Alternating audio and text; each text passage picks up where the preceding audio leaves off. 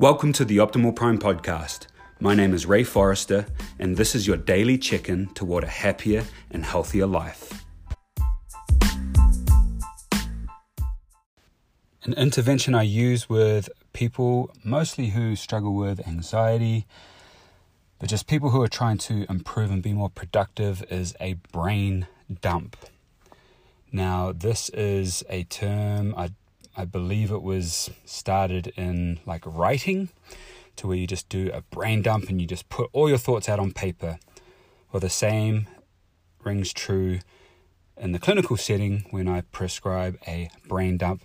Just put all of your thoughts, all of your feelings, spend 15 minutes writing whatever comes to your mind, just so you can get everything out.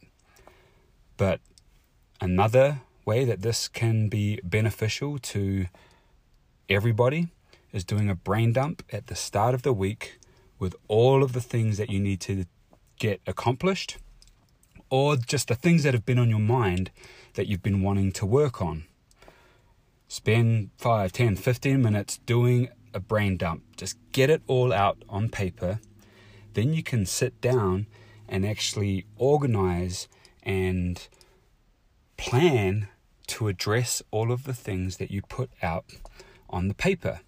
Instead of it just being a big jumble and muddled up in your head and forgetting and then remembering and then forgetting again, it's all there.